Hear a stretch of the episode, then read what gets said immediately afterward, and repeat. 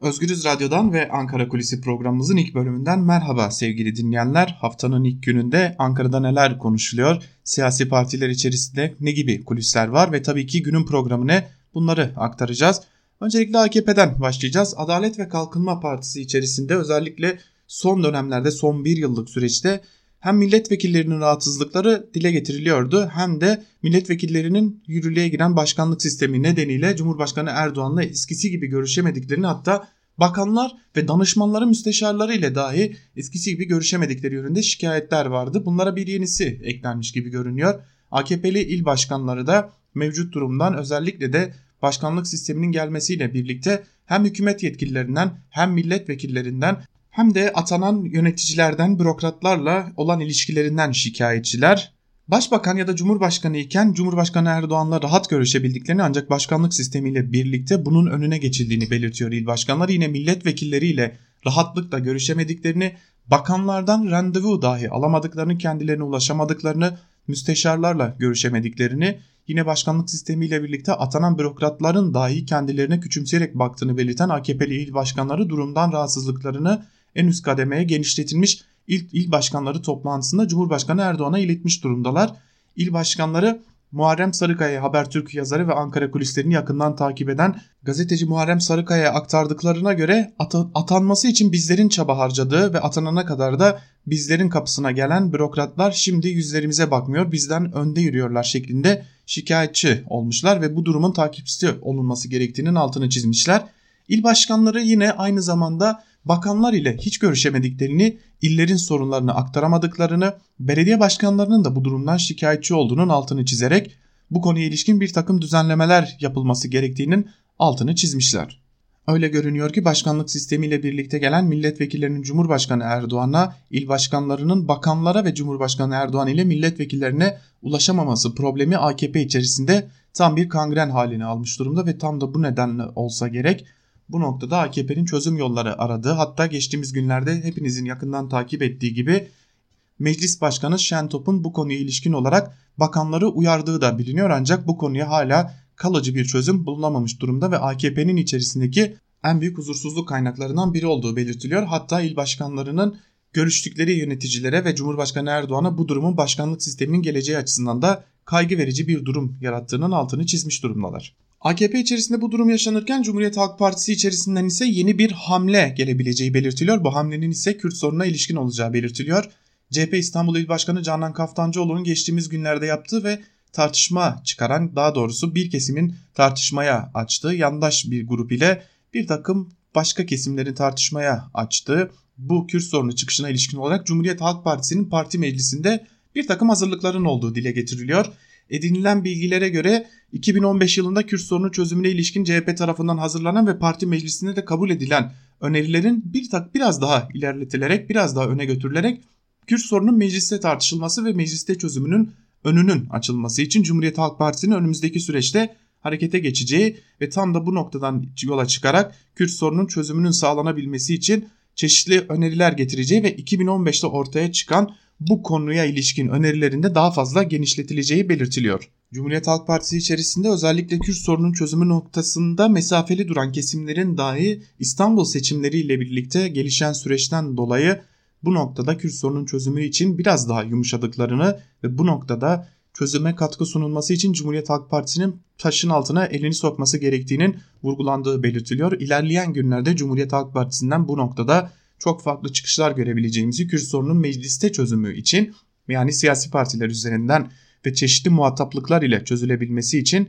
yeni bir hamlenin ve yeni bir açıklamanın gelmesi işten bile görünmüyor ancak Cumhuriyet Halk Partisi AKP döneminde yürürlüğe giren çözüm süreçlerinden farklı olarak konunun mecliste tartışılması ve mecliste çözümü için çeşitli diyaloglar geliştirilebilmesi yine akil insanlar heyetinin kurulabilmesi için çeşitli öneriler getirebileceği ve bu konunun da ilerleyen zaman diliminde parti meclisi MYK ve CHP grubunda ortaya çıkabileceği belirtiliyor. Gündemdeki bir diğer önemli konu ise Suriyeli mülteciler konusu. Suriyeli mültecilere ilişkin bu sert tutum nereden geldi sorusu giderek önem kazanıyor. Her ne kadar AKP gelen tepkilerle bir takım geri adım atmalar gerçekleştirmiş olsa da Suriyeli mültecilere ilişkin sert tutum devam edecek gibi görünüyor. Sadece Suriyeli mültecilere ilişkin değil, Türkiye'de tırnak içerisinde söylemek gerekirse kaçak bulunan statüsü bulunmayan mültecilere ilişkin adımların atılacağı ve mültecilerin büyük bölümünün kamplara gönderileceği kalan ve kayıtlı olan mültecilerin ise biraz daha yaşam alanlarının daraltılarak toplum ile yani mevcut Türkiye Cumhuriyeti vatandaşları ile daha az ilişki kurmaları ve daha az çalışmaları ile oluşan ekonomik durumdan ötürü gelişebilecek tepkilerin önüne geçilebilmesi için AKP'nin mevcut tutumlarına devam edeceği söyleniyor. Öte yandan AKP'nin mültecilere karşı aldığı sert tutum nedeniyle AKP içerisinde de rahatsızlıklar meydana geldiği gelen kulis bilgileri arasında AKP'nin özellikle Suriye'deki savaş devam ederken yaşanan bu politika değişikliği nedeniyle en üst kademelere kadar rahatsızlıklarını iletmeye çalıştıkları ve bu rahatsızlıklardan ötürü de bu konuya ilişkin bir çalışmanın yapılmasının gerekliliğinin altını çizildiği ve AKP içerisinde de bu rahatsızlığın giderilmesi için de neler yapılabileceği görüşülüyor. Hatta İçişleri Bakanı Süleyman Soylu'nun sürecin başlarında gelen sert açıklamalarının daha sonra yumuşamasının altında da AKP'nin içerisinden gelen sert tepkiler daha doğrusu muhafazakar kesimden gelen sert tepkilerin olduğunun altı çiziliyor.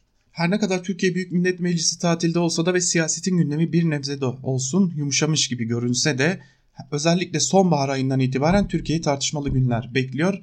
Yine aynı zamanda S-400 tartışması gündemdeki yerini koruyor.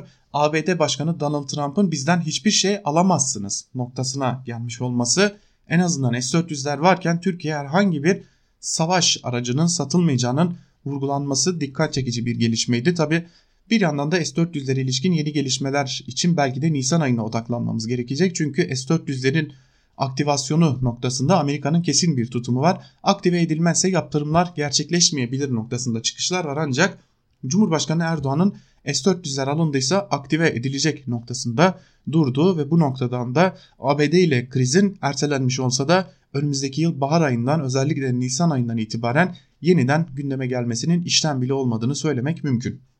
Türkiye siyaseti normalde yaz aylarında biraz daha hararetsiz geçer, biraz daha tartışmalardan uzak geçer. Ancak yaşanan İstanbul seçimleri ve ardından yenilenen seçimler ve tekrar siyaset gündeminde tartışmaya açılan başkanlık sisteminden tutalım. Kürt sorunu, S-400'ler meselesi, Suriye'ye operasyon gündemi, Suriyeli mülteciler gündemi, AKP'nin içerisinden doğması beklenen yeni parti veya partilerin gündemi nedeniyle oldukça hararetli bir dönem geçiriyor yaz aylarında Türkiye siyaseti ve bu hararetli dönemin devam edeceğini belirterek Ankara Kulisi'nin ilk bölümünü burada noktalayalım. Programımızın ikinci bölümünde gazete manşetleri ve günün öne çıkan yorumlarıyla karşınızda olmaya devam edeceğiz. Şimdilik kısa bir ara veriyoruz. Özgürüz Radyo'dan ayrılmayın.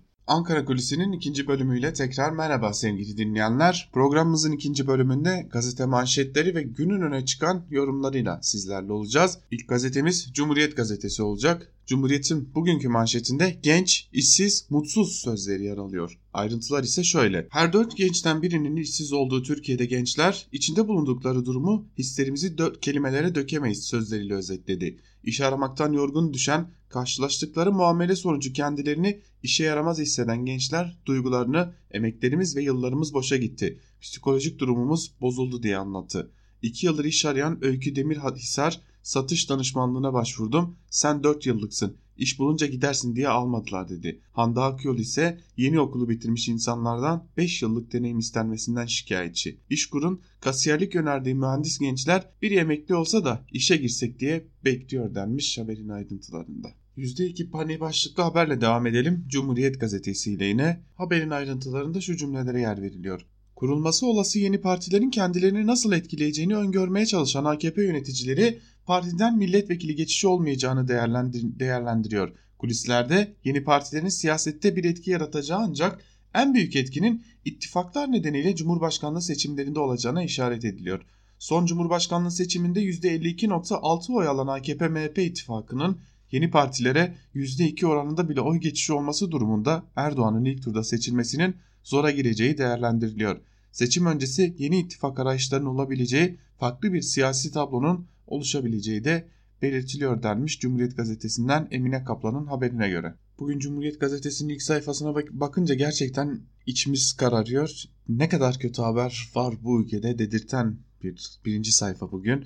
Medipol doymuyor başlıklı bir haber var onu da paylaşalım sizlerle. Türkiye Cumhuriyeti Devlet Demiryolları Misafirhanesi'nin Medipol Üniversitesi'ne verilmesinin ardından Atatürk Orman Çiftliği arazisinden 555 bin metrekarelik alanın da Medipol'ün kurucu vakfı TEBA'ya verildiği iddia edildi. Mimarlar Odası Ankara Şubesi Başkanı Candan Atatürk Orman Çiftliği arazisini TEBA Vakfı'na Medipol'e vererek sağlık birimleri, ticaret, lojman, konut, üniversite, hastane ile birlikte sağlık rantı hedefliyorlar dedi diye de haberin ayrıntılarına yer verilmiş. Cumhuriyet tarihi boyunca Atatürk Orman Çiftliği herhalde AKP iktidarından çektiğini başka hiçbir iktidardan çekmemiştir gibi görünüyor. Hala sömürülmeye devam ediliyor Atatürk Orman Çiftliği diyelim. Bir gün gazetesine geçelim. Bir gün gazetesi Ankara'nın ortasında koca koca talanlar manşetiyle çıkmış. Tam da bahsettiğimiz Cumhuriyet gazetesinden küçük bir başlıkla verilen konu Bir Gün gazetesinin manşetinde ayrıntıları ise şöyle. 92 yıllık tarihi Türkiye Cumhuriyeti Devlet Demiryolları Müzesi binasının da Ankara Medipol Üniversitesi'ne verildiği ortaya çıktı. Konuyu bir güne değerlendiren Birleşik Taşımacılık Çalışmaları Sendikası'nın eski genel başkanı Yavuz Demirkol, Türkiye Cumhuriyeti Devlet Demiryolları alanı üniversite olacak bir yer değildir dedi. Öte yandan Mimarlar Odası Ankara Şubesi Başkanı Tezcan Karakuşcan'dan Atatürk Orman Çiftliği kapsamındaki hazine arasından 555 bin metrekarelik alanın Medipol'ün kurucu vakfı olan TEBA'ya verildiğini iddia etti.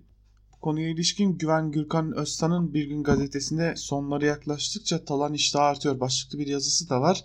Gün önüne çıkan yorumlarında bu yazıyı da sizlerle paylaşacağız ancak son günlerde Ankara'daki bu talan gerçekten de dikkat çekiyor. Seçimde aldığımız krediyi iyi kullanmak zorundayız başlıklı bir haber var. Onu da sizlerle paylaşalım. CHP'nin yerel yönetimlerden sorumlu Genel Başkan Yardımcısı Seyit Torun, partisinin yerel yönetim stratejisinin belirlendiği Afyon kampı ve CHP lideri Kemal Kılıçdaroğlu'nun CHP belediye başkanları için sunduğu 7 maddelik yerel yönetimler ilkesini bir güne değerlendirdi. Torun, CHP'li belediyelerin önümüzdeki süreçte liyakat, yoksulluk, üretim, şeffaflık, toplumu kucaklama gibi konulara eğileceklerini ifade etti. Bildiğiniz üzere Çalıştay'da 7 temel madde ortaya koyduk diyen Torun sözlerini şöyle sürdürdü. Hata yapmadan belediyelerde başarıyı artırma hedefindeyiz.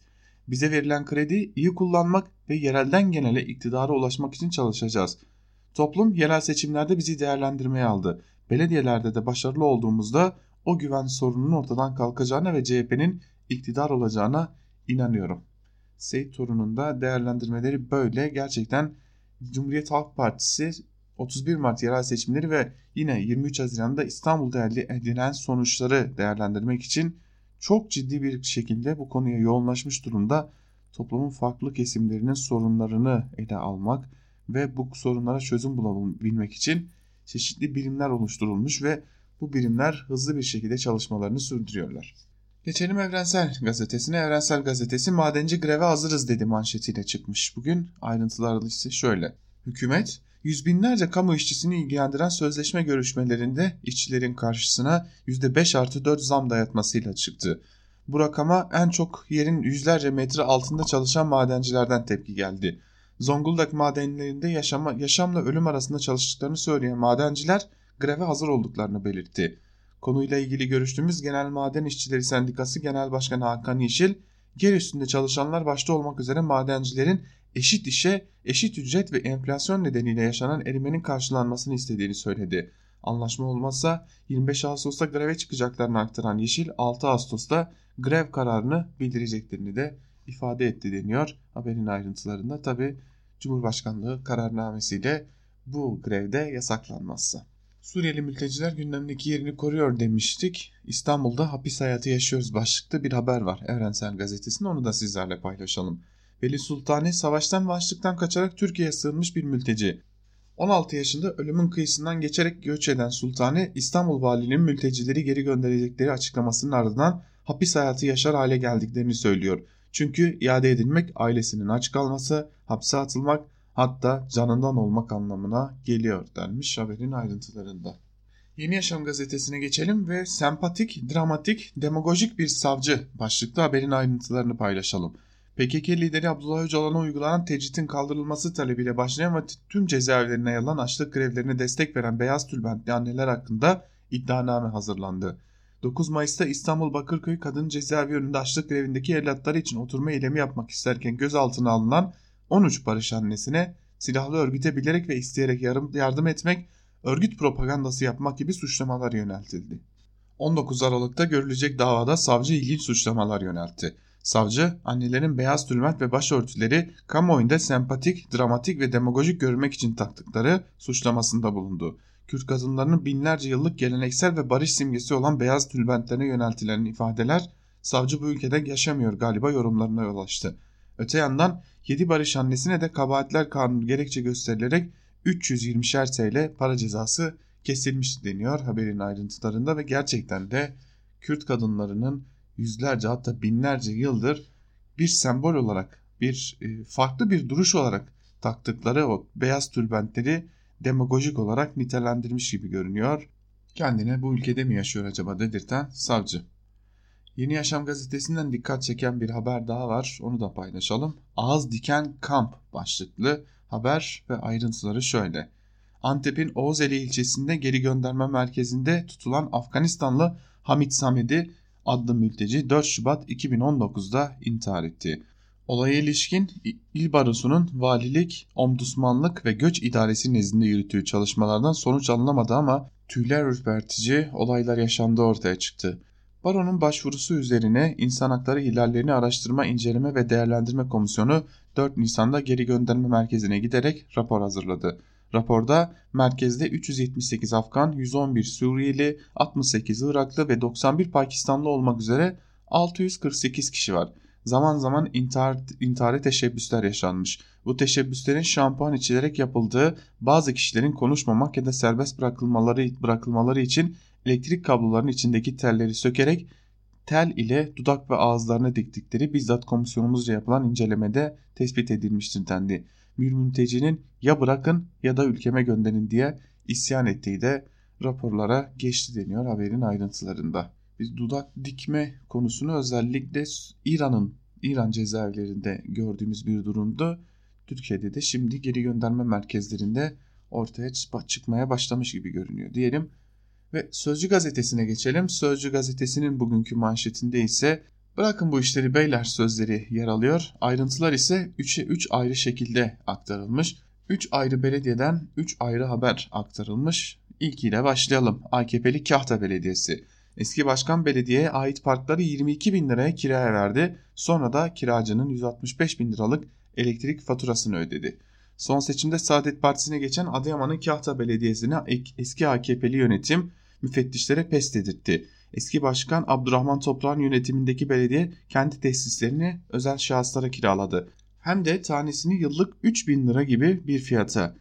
Kiracıların 165 bin lira tutan elektrik faturalarını ise belediye ödedi. Ayrıca kaçak su kullanımına göz yumuldu. Müfettişler belediye zarara uğratıldı dedi. CHP'li Torbalı Belediyesi Başkan oğlunu 7 bin lira maaşla belediyeye ait temizlik şirketi Torbel'e genel müdür yardımcısı olarak atadı. Daha CHP lideri Kemal Kılıçdaroğlu'nun Afyon kampında söylediği babamın oğlu da olsa belediyede iş, iş almayın sözünün mürekkebi kurumadan İzmir'in CHP'li Torba Belediyesi'nde skandal patlak verdi.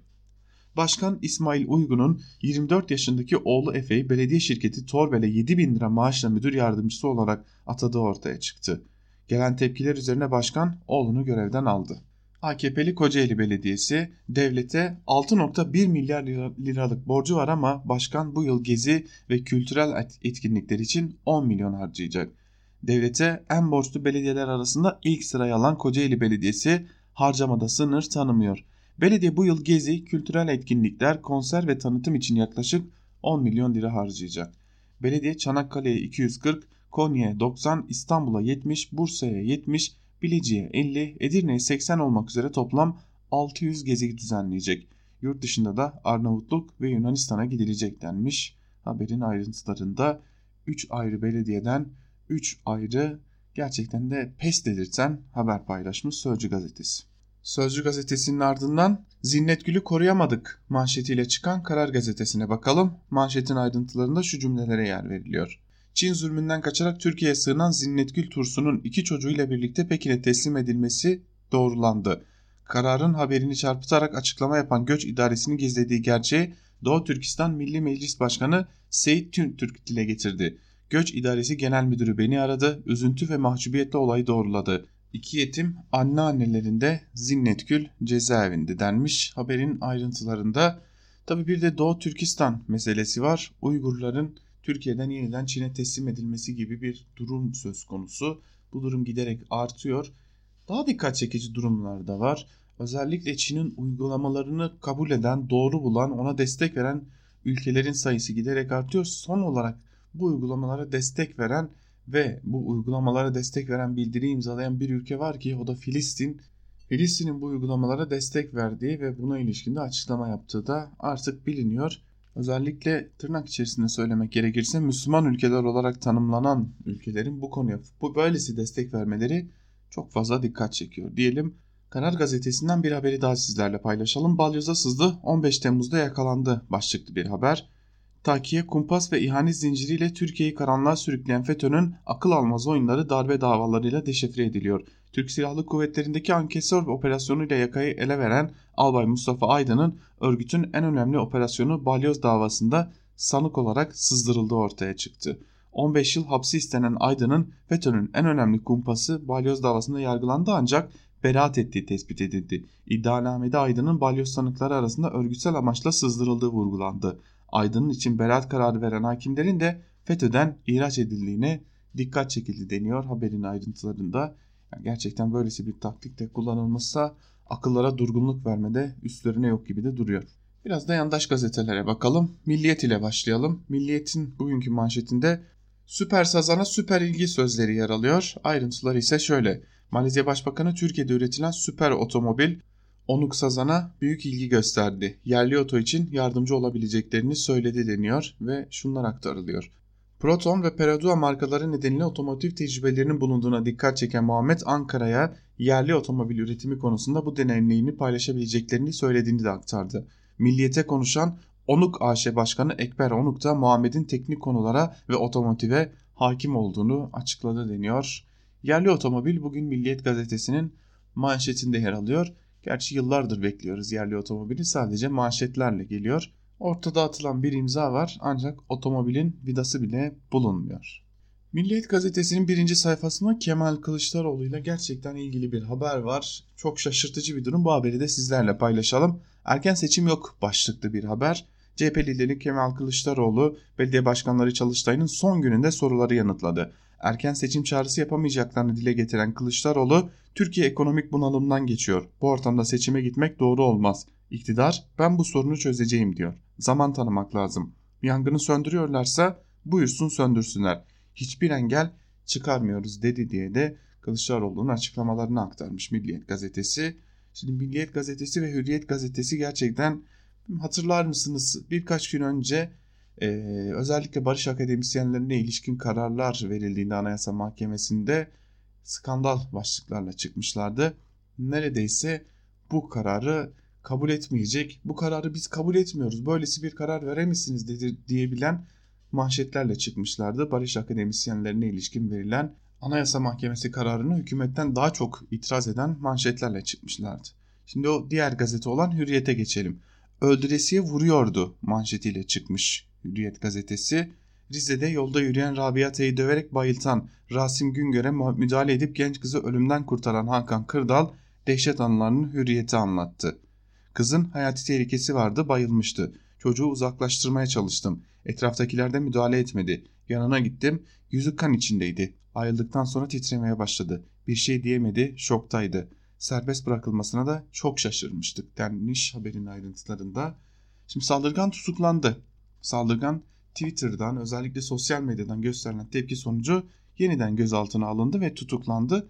Ancak herhalde Türk Ceza Kanunu'na şöylesi bir madde eklemek gerek, gerekecek gibi görünüyor.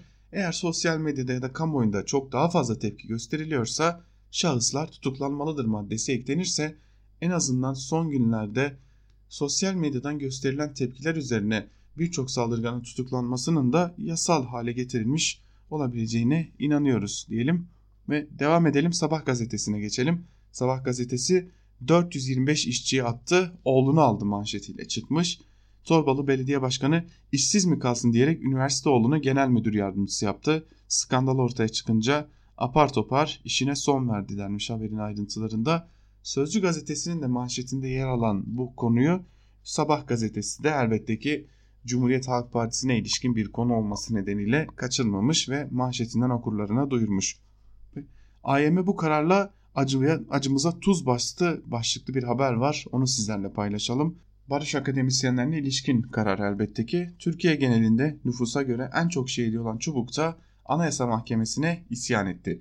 Çubuk ilçesi Terör Mağdurları Derneği Başkanı Zeki Avan şu tepkiyi gösterdi. Bu karar devletimize katil, askerimize de işgalci diyenleri cesaretlendirecek. Teröre destek vermenin adı ne zaman fikir özgürlüğü oldu denmiş. Haberin ayrıntılarında öyle görünüyor ki yandaş gazeteler bu konuya ilişkin rahatsızlıklarını dile getirmeye devam edecekler.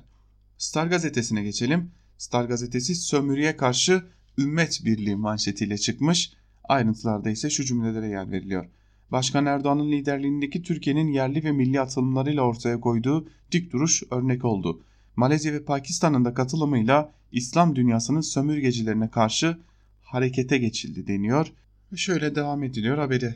Türkiye ve Malezya Pakistan'ın da katılımıyla savunma, eğitim ve iktisat alanında önemli bir işbirliğine imza atacak. Malezya'da geniş yankı bulan Türkiye ziyareti sonrası Üçlü İttifak'ın önemine değinen Mahathir, işbirliklerimiz ümmeti dost olmayanların baskısından kurtaracaktır değerlendirmesinde bulundu denmiş haberin tamamında.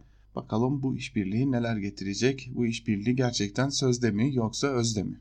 Malezya Atak'la bölgede söz sahibi olacak. Başlıklı bir haber var onu da sizlerle paylaşalım. Savunma sanayini güçlendiren Türkiye Pakistan'dan sonra şimdi de Malezya'ya Atak helikopteriyle Anka satacak. Singapur'un ABD'den F-35 alımı sonrası geri kalan savunma sistemleriyle açığı, açığa düşen Malezya, Türkiye'den alacağı ürünlerle bölgede gücüne güç katacak denmiş haberin ayrıntılarında. Tabi haberde belirtilmeyen bir şey var. Atak helikopterlerinin motorları ABD'de üretiliyor ve ABD bu motorları teslim etmediği için Pakistan'a teslimat gerçekleştirilememişti. Şimdi bir de Malezya ile bir sözleşme imzalanacak gibi duruyor. Bakalım Amerika Birleşik Devletleri motorları ne zaman verecek? Yeni Şafak'a geçelim. Yeni Şafak gazetesi teşkilata Suriyeli talimatı manşetiyle çıkmış bugün. Ayrıntılarda ise şu, şu cümlelere yer veriliyor. 4,5 milyon mülteciye ev sahipliği yapan Türkiye bir yandan da mülteci karşıtıymış gibi gösterilirken diğer taraftan Suriyelilere karşı düşmanlık körükleniyor. AKP yönetimi Ankara'da toplanan il başkanlarına vatandaşlara ulaşıp kara propagandaya karşı Suriyeli misafirlerle ilgili gerçekleri anlatma ödevi verdi deniyor haberin ayrıntılarında.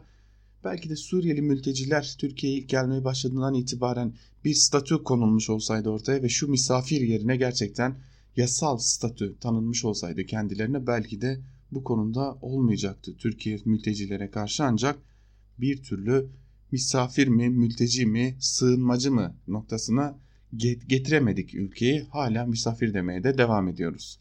Yaşta terfiye ankesör kriteri başlıklı bir haber var Yeni Şafak'ta. Ona geçelim. Türkiye Silahlı Kuvvetleri'ndeki terfi ve atamaların belirleneceği Yüksek Askeri Şura 1 Ağustos'ta toplanacak. Listeler çalışılırken özellikle FETÖ bağlantıları inceleniyor. Bunun için Ankara, İstanbul ve İzmir'de ankesör soruşturmasını yürüten savcılarla görüşmeler yapılıyor. Başsavcılıkların üzerinde titizlikle durdukları ankesör soruşturmalarında operasyonlar henüz tamamlanmadı bağlı oldukları hücreyi deşifre eden itirafçıların isimlerinin verdiği birçok örgüt üyesi hakkında da henüz işlem yapılmadığı biliniyor. Yaştaki terfilerde de ankesör kriterinin önemli olacağı belirtiliyor denmiş haberin ayrıntılarında. Tabi bu hafta içi hem Milli Güvenlik Kurulu hem de yaş gerçekleştirilecek. Bakalım kritik iki toplantıda da ne gibi kararlar çıkacak hep birlikte göz atacağız. Ve son olarak Akit'e geçelim biz. Akit gazetesi azgın azınlıktan İmam Hatip Lisesi düşmanlığı manşetiyle çıkmış bugün. Bugün de sanırım yine bir grup var Akit gazetesinin hedefinde. Bakalım kimlermiş. Bağcılar'daki Doktor Naci Kemal Ekşi Anadolu Lisesi son model teknolojiyle donatılan başka bir binaya taşındı. Boşaltılan binaya da İmam Hatip Lisesi açıldı. İmam Hatip Lisesi'ne burada ihtiyaç yok diyen bir grup gösteri düzenleyip yalanlarıyla halkı kandırmaya çalışıyor. Orada en büyük destek ise CHP'li Canan Kaftancıoğlu'ndan geldi deniyor. Bir bakalım haberin çok kısa bir ayrıntısını daha sizlerle paylaşalım. Bağcılar'da halkın yoğun talebi dikkate alınarak açılan Ümmü Mihcen Kız Anadolu İmam Hatip Lisesi dün düşmanlarının saldırısına uğruyor. Doktor Kemal Naci Ekşi Anadolu Lisesi'nin yeni binasına taşınmasına karşı çıkıyorlarmış görüntüsü verip İmam Hatip Lisesi aleyhine gösteri yapıyorlar. İmam Hatip düşmanları okul önünde toplanıp boyun eğme bilimsel layık eğitim istiyoruz okulumuza dokunma gibi provokatif içerikli pankartlarla eylem yapıyorlar denmiş haberin ayrıntılarında. Tabi ister istemez akıllara şu soru geliyor. Doktor Kemal Naci Ekşi Anadolu Lisesi son model bir binaya taşındıysa Neden ne gerek vardı? İmam Hatip Lisesi son model bir binaya taşınsaydı da Kemal Naci Ekşi Anadolu Lisesi yerinde kalsaydı. Tabi şimdi son günlerde bu konuya ilişkin hatta son yıllarda bu buna benzer gelişmeler artıyor. Kadıköy'de çok tarihi binalarda bulunan liseler dahi başka yerlere taşınırken merkezi yerlere İmam Hatip liseleri açılıyor ve böylelikle aslında lise sınavlarında bir yere yerleşemeyen öğrenciler yakınlıkları nedeniyle o İmam Hatip liselerine gönderiliyorlar. Aslında itiraz edilen şey tam da bu. Öğrencilerin adreslerine yakın olan yerlerde İmam Hatip liseleri açılıyor. Sınavlarda bir yere yerleşemeyen öğrenciler böylelikle zorunlu olarak İmam Hatip Lisesi'ne gönderiliyor. Buna karşı çıkanlar da din karşıtı olarak değerlendiriliyor diyelim. Ve gazete manşetlerini burada noktalayalım. Günün öne çıkan yorumlarında neler var hep birlikte biraz da onlara bakalım. Bir gün gazetesinin manşetinde yer alan Ankara'daki talana ilişkin bir yazıyla başlayalım. Sonlara yaklaştıkça talan iştahı artıyor başlıklı bir yazı kalemi almış Bir Gün gazetesinden Güven Gürkan Öztan ve yazısının bir bölümünde de şunları kaydetmiş. Kabineyi şirket yönetim kurulu gibi dizayn eden saray, bakanların halkın değil kendilerini menfaatlerine göre hareket etmesine göz yumuyor. Sahibi olduğu şirketin otel projesi için doğal sit alanı olan koyu imara açtıran Kültür ve Turizm Bakanı'ndan sonra şimdilerde de Sağlık Bakanlığı'nın kurucusu olduğu Medipol Üniversitesi'ne Ankara Gar Misafirhanesi ve çevresinin peşkeş çekildiği ortaya çıkıyor. Biz bu senaryoyu Cevizli Tekel Ares'in Davutoğlu'nun kurucusu olduğu vakfın üniversitesine verilmesinde görmüştük. Medipol'e devredilen alan Ankara'nın tarihi dokusunun kıymetli bir parçası. Ulusun Gökçek döneminde ne hale getirildiğini hesaba katarsak bu bitmez tükenmez operasyonla Cumhuriyet Ankara'sından son kalanlarında silinmek istendiğini söyleyebiliriz. Kentsel mirası yok edenler doğal mirasa saygılı olması da beklenemez.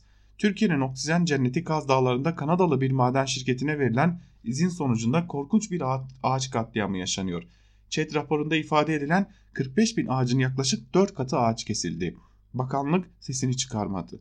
Üstelik CHP'li vekillerin meclise verdiği araştırma önergesi AKP ve MHP oylarıyla reddedildi. Her fırsatta yerli ve milli olduğunu iddia eden iktidar, mitolojinin, doğal zenginliğin, tarihin kalbine uluslararası sermayenin bıçak sokmasına izin vererek halkın yalnızca bugüne değil yarını da düşman olduğunu bir kez daha göstermiş oldu. Kaz Dağları'ndaki katliamdan Ankara çevresinin yandaşlara peşkeş çekilmesine uzanan Burant ve Talan silsilesine toplumda büyük bir tepki var. CHP'li yerel yönetimler birbirlerine destek verip ortak tepki göstererek sorunların daha geniş bir çevrede gündemde tutulmasını sağlamaya çalışıyorlar. Kaz Dağı'nda desteğin Artvin'den Eskişehir'e yankı uyandırması bu sayede mümkün oldu. Muhalefet parçalı direniş pratiklerini aynı politik hedef doğrultusunda bir araya getirebilir, Brand projelerine eldeki belediyelerle karşı çıkmanın yollarını bulabilirse çok şey değişecek demiş Güven Gürkan Öztan'da yazısının bir bölümünde. Cumhuriyet Gazetesi'nden Barış Terkoğlu ile devam edelim. Emniyet Genel Müdürü Celal Uzunkaya'nın görevden alınmasını işlemeye devam ediyor Barış Terkoğlu ve yazısının bir bölümünde de şunları kaydediyor. Yazının başlığı Emniyetin bir numarasını neden yediler şeklinde bir bölümü ise şöyle. Birbirinden farklı görüşlerin kesiştiği bir gerçek vardı. O da polis gibi polis olmakta ısrar eden Uzunkaya siyasi iktidarın beklentilerini karşılayamamıştı. Yazdıklarımın ardından bir dizi ilginç tepkiyle karşılaştım birden fazla isim, isim bana ulaşarak aynı iddiada bulundu. Hepsinin de kaynağı emniyetti. Söylediklerine göre Celal Uzunkaya'nın telefonunda FETÖ'nün haberleşme aracı Baylok çıkmıştı. Bu nedenle İzmir Cumhuriyet Başsavcılığı tarafından ifadesine başvurulmuştu. Hatta o denli ileri gidiyorlardı ki Uzunkaya'nın savunmasında telefonunun hediye edildiğini söylediğinden bile bahsediyorlardı. Uzunkaya ya yeni bir kumpasa kurban ediliyordu ya da bir tür itibarsızlaştırma operasyonuyla karşı karşıyaydı. İşin aslını öğrenebilmek için Celal Uzunkaya'ya yakın kaynaklara ulaştım. Bu dedikodular Uzunkaya'ya kadar varmıştı. Kendisi böyle bir ihtimalin sorulmasını bile zul addediyordu. Ne telefonunda baylok çıkmıştı ne de bunun için ifadeye çağrılmıştı. Peki neden? Uzunkaya neden önce tasfiye edilmiş ardından itibarsızlaştırılmaya çalışılmıştı? Aslında işin sırrı emniyetteki tayin ve terfi kararlarının gecikmesinde yatıyor. Terfilerin ve kadrosuzluk nedeniyle emekli edileceklerin görüşülüp karara bağlandığı Yüksek Değerlendirme Kurulu bir süredir toplantı yapamıyordu. İki defa ertelenmişti. Zira bu konuda bir ayrışma yaşanıyordu. Uzunkaya dışarıdan değil yıllar sonra bizzat emniyet içerisinden gelen bir müdür olarak atanmıştı.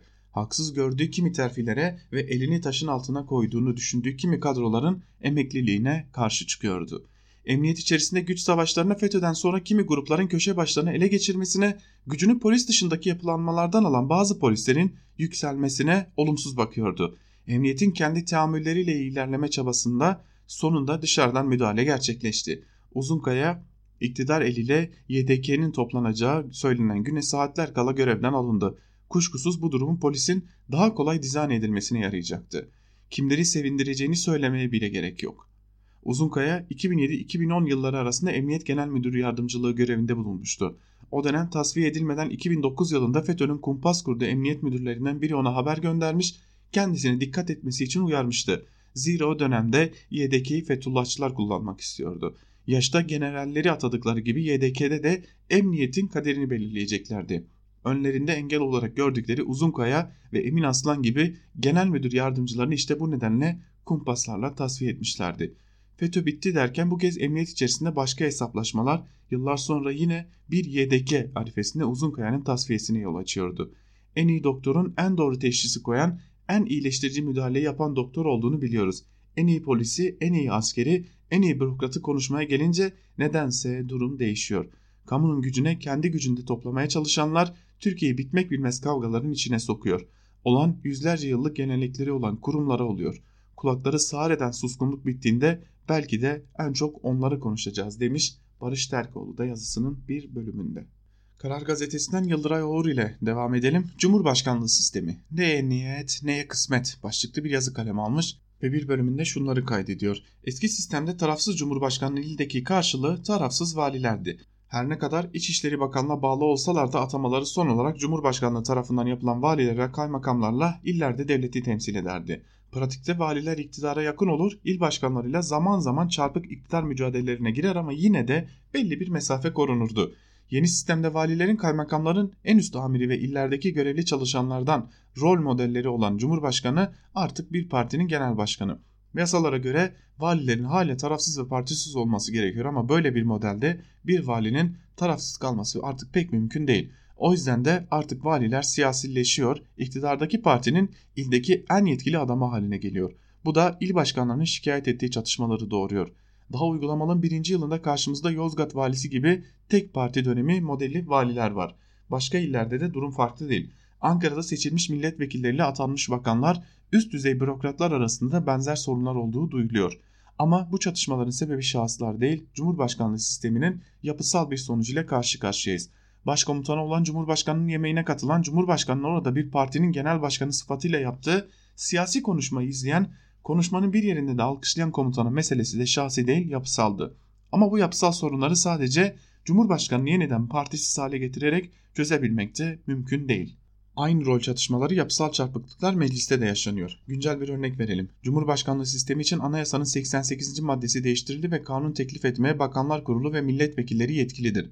Kanun tasarı ve tekliflerin Türkiye Büyük Millet Meclisi'nde görüşülme usul ve esasları iş tüzükle düzenlenir maddesinden Bakanlar Kurulu ve tasarı kelimeleri çıkarıldı. Böylece eski sistemle meclisin iş yükünün %90'ını oluşturan bakanlıklarca hazırlanan hükümet tasarıları ortadan kalktı. Yasama sadece milletvekillerinin kanun tekliflerine bırakıldı. Bu radikal değişiklik referandumda güçlü meclis güçlü hükümet diye bir slogana dönüştürülüp yeni sistemde meclisin güçleneceğine delil gösterilmişti. Hatta yeni sistemi hazırlayan Cumhurbaşkanı'nın hukuk danışmanlarından biri referandum kampanyası sırasında çıktığı bir televizyon kanalında da bu değişikliği savunmuştu. Peki uygulamada nasıl oldu? BBC Türkçe'den Onur Erem'in resmi gazetede yaptığı araştırmaya göre meclisin Haziran 2016 ile Haziran 2017 arasında 314 kanun görüşülürken bu sayı yeni sistemde geçildikten sonra Haziran 2018 ile Haziran 2019 arasında 34'e düştü. Aynı dönem içinde 1600 aşkın madde bulunan 39 Cumhurbaşkanlığı kararnamesi çıkarıldı. Ama yeni sistemdeki esas aksaklığı görmek için Türkiye Büyük Millet Meclisi'nden geçen son büyük yasa olan asker alma kanun teklifine bakmak gerekli. Meclise gelen kanun teklifinin altında anayasa uygun olarak milletvekillerinin imzaları var. Kanunu ilk imzalayan milletvekili de eski bir hava tuğ general olan AKP milletvekili Şirin Ünal. Konuya hakim bir isim olarak kanun teklifini hazırlayandan birinin o olduğunu düşünmekte haklıyız. Ama gerçek teklifin görüşüldüğü Milli Savunma Komisyonu'nun zabıtlarını okuyunca karşımıza çıkıyor. Komisyon eski Milli Savunma Bakanı ve AKP Sivas Milletvekili İsmet Yılmaz'ın başkanlığında toplanmış. Başkan teklifin görüşülmesine geçilmeden önce komisyonda ilk sözü teklif sahibi olarak Ünal'a vermiş. Ardından milletvekillerine söz vermiş, vermeden iki kişiye daha söz vermiş. iki savunma bakan yardımcısına. Bu iki isim eski AKP milletvekilleri ama şimdi seçilmiş değil atanmış bir pozisyondalar. Ama orada olmaya hakları var. Cumhurbaşkanlığı sistemine geçildikten sonra yapılan meclis iş tüzüğü değişikliğiyle sisteme göre mecliste adım atmamaları gereken Cumhurbaşkanı yardımcıları bakanlar ve bakan yardımcılarına komisyonlara katılıp söz alabilme hakkı verildi. Ama tutanaklara bakılırsa iki bakan yardımcısı komisyonda gözlemci değil teklifin sahibi gibi konuşmuş diyor Yıldıray Orada yazısının bir bölümünde. Bu sistem tartışması konusuna ilişkin olarak T24'ten Mehmet Yılmaz'ın da bir yazısı var. Onu da sizlerle paylaşalım. Böyle olacağını bir yıl önce söylemişlerdi başlıklı bir yazı ve bir bölümünde şunları aktarıyor Mehmet Yılmaz. Bütün Bakanlar Kurulu Türkiye Büyük Millet Meclisi kapısında tek sıra dizilse bile bu durum Türkiye Büyük Millet Meclisi'nin sistem içindeki rolünü artırmaz. Milletvekilleri bir yılını dolduran başkanlık sisteminden şikayetçilermiş. Bakanların telefonuna filan çıkmadığından, soru önergelerine yanıt vermediklerinden yakınıyorlarmış. Bunun için bazı düzenlemeler yapılacakmış. Bulunan daha yeni çözümlerden biri şu. Türkiye Büyük Millet Meclisi'ne nöbetçi bakan bulundurulacak ve milletvekillerinin dertlerini dinleyecekmiş. Ben Türkçe'ye çevireyim. İşin takibi için bakanları arayıp ulaşamama sorunu bitiriliyor. Herkes iş takibini nöbetçi bakanlar marifetiyle yapacak. Referandumdan önce benim gibi sıradan gazetecilerin yazdığı bir, yazdığını bir kenara bırakın. Memleketin en önemli anayasa hukukçuları getirilmek istenen sistemin temel sorunlarına dikkat çekmek için adeta davul çaldılar. Dediler ki sistemi böyle kurarsanız güçler ayrılığı olmaz. Meclis bir figürana dönüşür. Dinlemediniz. Dediler ki önemli olan sistemin adının ne olacağı değil güçler ayrılığının nasıl olacağıdır. Dinlemediniz. Dediler ki yasama yürütme ve yargı organları birbirini denetleyebilmeli, dengeleyebilmeli. Dinlemediniz. Dediler ki partili cumhurbaşkanı bu siyasi partiler ve seçim kanunları ile partinin ve parlamentonun tek hakimi olur. Dinlemediniz. Dediler ki bu sistemde meclis denetim gücünü kaybediyor. Dinlemediniz. Ve dediler ki bir kişi neredeyse bütün yargının tek hakimi oluyor. Aman ha yargıç bağımsızlığı bir demokrasi için olmaz ise olmazdır. Yine dinlemediniz. Size daha ne deselerdi. Şimdi de kalkmış nöbetçi bakan saçmalığını icat ediyorsunuz. Bütün bakanlar kurulu meclis kapısında tek sıra dizilse bile bu durum meclisin sistem içindeki rolünü artırmaz. Recep Tayyip Erdoğan'ın kafasına göre bir sistem kurdunuz. Ne olmasını bekliyordunuz? Hürriyet gazetesinden Abdülkadir Selvi ile devam edelim. Kılıçdaroğlu'nun 3 cümlesinden biri ne oldu? Başlıklı bir yazı kalemi almış. CHP'nin Afyon'da gerçekleştirilen Çalıştay'ına ilişkin bir yazı kaleme almış ve yazısının bir bölümünde de şunları aktarmış. Çalıştay'da seçim süreçlerinde oy geçişleri başlığı altında bir sunum yapılıyor. Önemli başlıkları paylaşmak istiyorum. Seçimlerde atılan oyların tamamı CHP oyları değil. İttifaktan gelen oylar da var. Ayrıca AKP'den gelen oylar da var. Ona göre hareket etmek lazım. Seçim sürecindeki dil başarıda etkili oldu. Kucaklayıcı etki, dili sürdürün. Türk'ü, Kürd'ü, muhafazakarı tüm kesimleri kucaklayın. Seçmen tercihlerinde artık sert çizgiler ve ayrışmış bloklar yok. Tam aksine rahat geçişler var. Bu gerçeği dikkate alarak hareket edin, hatları derinleştirecek işlerden kaçının. Muhafazakar kitlenin bir bölümü AKP'ye tepkili. AKP'nin oyları %37-38 seviyesine geriledi. Bu aşamadan sonra bize çok büyük güç düşüyor. Sizin başarınız önümüzdeki süreci belirleyecek. İstanbul'da ikinci seçimin büyük bir farkla kazanılmasında AKP'nin aldığı hatalı kararlar etkiliyordu. Seçimlerin iptali, Pontus, Pontus tartışmasının başlatılması ve Öcalan mektubu gibi. Sunum bundan sonra nasıl davranılacağı konusunda da iki önemli uyarıyla bitiyor. Vatandaş mazeret istemiyor, sorunların çözümünü istiyor. Vatandaş rakamlar beni ilgilendirmez, ben hizmet isterim diyor. Yerel seçimden sonra Kılıçdaroğlu vatandaşa 89 travmasını yaşatmayacağız demişti. CHP onun için işi sıkı tutuyor. Genel merkezde oluşturulan eşgüdüm ve koordinasyon merkezinin amacı da bu. CHP'nin yerel yönetimlerden sorumlu Genel Başkan Yardımcısı Seyit Torun belediye başkanlarına merkezle ilgili bilgi veriyor. Amacımız sizin üstünüzde asla bir vesayet kurmak değil, işinize müdahale etmek değil hukuki ve fikri olarak destek vereceğiz. Bütçe performansı, vatandaş memnuniyeti, seçim vaatlerinin yerine getirilmesi, vatandaşların genel şikayetleri gibi konularda 6 ayda bir genel başkana rapor vereceğiz diyor. CHP lideri belediye başkanlarına büyük politikalardan kaçının, makro politikalar sizin işiniz değil. O bizim işimiz. Siz projelere ve hizmete odaklanın. Makro ekonomi de sizin işiniz değil. Türkiye'nin ekonomik sorunlarını siz çözemezsiniz. Bu hükümet sorunu. Herkes kendi işini yapsın. Kimsesizlerin kimsesi olsun, kapıcılara önem verin diye sesleniyor. Bir süredir CHP'yi dikkatli bir şekilde izliyorum. CHP artık o eski CHP değil diye de yazısını bitirmiş Abdülkadir Selvi. Şimdi Ankara Kulisi'nin geri kalan bölümünde Anayasa Mahkemesi'nin barış akademisyenlerine ilişkin verdiği o karara gelen tepkileri değerlendireceğiz. Buna ilişkin birkaç yazı aktaracağız hem yandaş gazetelerden hem de tarafsız medya organlarından. Ancak önce yandaş gazetelerden Star ile başlayalım. Adnan Zentürk, AYM o suça ortak oldu, sessiz kalamayız. Başlıklı bir yazı kaleme almış ve bir bölümünde de şunları kaydetmiş. Vatan evlatları memleketin bekası için cephede can verirken 1128 akademisyenin imzaladığı ve adına barış için akademisyenler denilen bir bildiriyle karşılaştık. Emperyalist işbirlikçinin eline silah tutuşturulmuş teröristinden ibaret olduğunu mu sanıyorsunuz? 70 yıllık vesayetin el altında tuttuğu çok adam var bu ülkede. Savaşın orta yerinde PKK'ye tek kelime etmeden vatanını savunanları katliamcı ilan eden bir metin. Savcılar gereğini yaptı ama Anayasa Mahkemesi adlarına nedense Barış Akademisyeni denilen aslanda emperyalist savaşın işbirlikçisi olan bu şahısların başvurularını haklı buldu, hak ihlaline karar verdi. AYM bu kararıyla millete karşı işlenmiş bir suça ortak oldu. Mahkeme Başkanı Zühtü Arslan'ın kendisi FETÖ'nün emniyete hakim olduğu dönemde Polis Akademisi'nin başkanı ve FETÖ'cü yayın organı zamanda yazıları yer alan Fethullah Gülen'in internet sitesinde de Polis Akademisi'ne liberal başkan başlıklı yazısıyla övülmesiyle tanınıyoruz. Bu Arslan'ın iki oyunun ağırlığıyla bu kararın alındığı biliniyor. Savaşın ortasında Türk milletine karşı yayınlanmış ülke topraklarını savunan ulusal güçleri katliamcı olarak yaftalayan bir metnin imzacılarına gösterilen bu liberal şefkat bir kırılma noktasıdır. Bu yeniden Kuvayi Milliye ruhuyla sürdürülen istiklal mücadelesinin hançerlenmesinin kolaylığını göstermesi bakımından önemlidir. Örnek emperyalizmi kuşatmasına karşı sürdürülen kararlı mücadelenin tüm alanlarda örgütlü olması gerektiğini bir kez daha gösterdi. FETÖ-METRE'yi sivil bürokrasi ve yargıya uygulayın diye yıllardır tepinip duruyoruz demiş Adnan Zentürk yazısının bir bölümünde. Öyle anlaşılıyor ki Anayasa Mahkemesi Başkanı Zühtü Arslan'ı tırnak içerisinde söylemek gerekirse FETÖ'cü ilan etti Ardan Zentürk'te. Diyebilirsiniz ki en sert yazı buydu ancak bir de yeni akitten gerici Ali Karahasanoğlu'nun AYM üyeleri kendilerine de katil dedirtirler mi başlıklı bir yazısı var. Onun da bir bölümünü sizlerle paylaşalım. Üzerinden 4 yıl geçtikten sonra iftira atan o yüzlerce sözde akademisyene sorsak bize bir tane açlıktan ölen bir insan gösterebilir misiniz? Bir tane susuzluktan ölen bir insan gösterebilir misiniz? Bir tane işkence gören insan gösterebilir misiniz? Daha önemlisi o ilçelerin girişlerini hendek kazarak sözde özellik ilan eden terör örgütü üyelerinin mahallelerinden çıkarılması sonrasında o ilçelerde küçücük bir hak ihlali yaşandığı iddiasını gündeme gelmekte midir? Hayır. Demek ki sorun neymiş?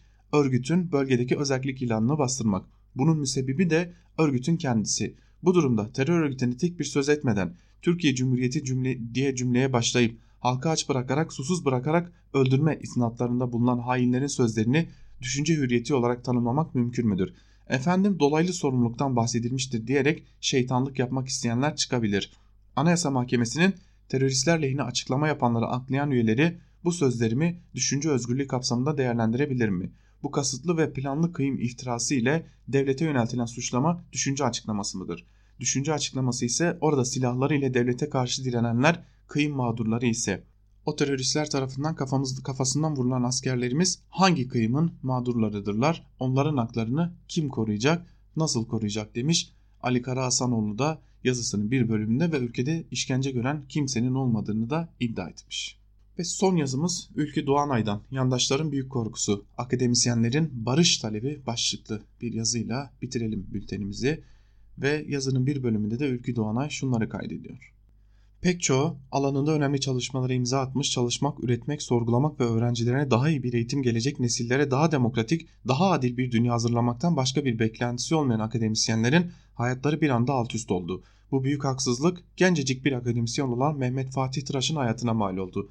Bütün bunlar yaşanırken hem barış akademisyenleri hem de taleplerinin haklılığı tüm dünyada tanındı. İki buçuk yıl sonra Anayasa Mahkemesi nihayet bu bildirinin ifade özgürlüğü kapsamında olduğuna hükmetti. Hani şu kendisine gazeteci, köşe yazarı, hukukçu, akademisyen ya da analist diyerek yıllardır ekranları işgal edenlerin skandal karar, olarak açıkladıkları, bundan sonra üniversitelerde her türlü terör propagandasının yolu açılmış olduğu manşetleri atan yandaş paçavraların sözüm ona hayretle karşıladıkları kararla. Belli, belli ki bu karar karşısında bildirinin ilk yayınlandığı zamanki reflekslerini sürdürüp ağız birliğiyle akıl almaz iftiralarını bir kez daha dolaşıma sokanlar nemalandıkları düzenin değişeceğinden işlerin artık onlar için eskisi gibi gitmeyeceğinden endişe duyuyorlar. Haklılar da Her şeyden önce artık işlevlerini tamamladıklarını, iktidarın onlara ihtiyacının kalmadığını, hatta bu halleriyle zarar verdiklerini görmemek için direniyorlar. Çatışma, hedef gösterme, hamaset ve kutuplaşmadan beslenerek bugünlere geldiler, palazlandılar. Gerçek gazeteciler işten çıkarılıp gazetecilik yapılamaz hale getirildiği için akademisyenler üniversitelerden atılıp normal şartlarda ulaşamayacakları kadrolar önlerine serildiği için işlerini hakkıyla yapanların yerine sadece iktidar sözcülüğü ve kara propaganda yaparak geç, geçebildikleri için ancak artık kendi cenahlarında bile inandırıcılıkları kalmadı. Son bir çabayla eski güzel günlerin hatırasıyla aynı çukurun içinde debelenip duruyorlar. Oysa nafile bir çaba içerisindeler. Savaş, çatışma ve şiddet bir istisnadır. Olağan olan barıştır. Eninde sonunda gelecek olan demiş Ülkü Doğanay da yazısının bir bölümünde. Ve biz de Ülkü Doğanay'ın bu yazısıyla birlikte Ankara Kulisi programının ikinci bölümünü de burada noktalıyoruz. Ve şimdi sözü Can Dündar'a ve Özgür Yorum'a devrediyoruz. Özgür Radyo'dan ayrılmayın. Gün içerisinde Özgür Haber bültenleriyle karşınızda olmaya devam edeceğiz. Bizden şimdilik bu kadar. Hoşçakalın.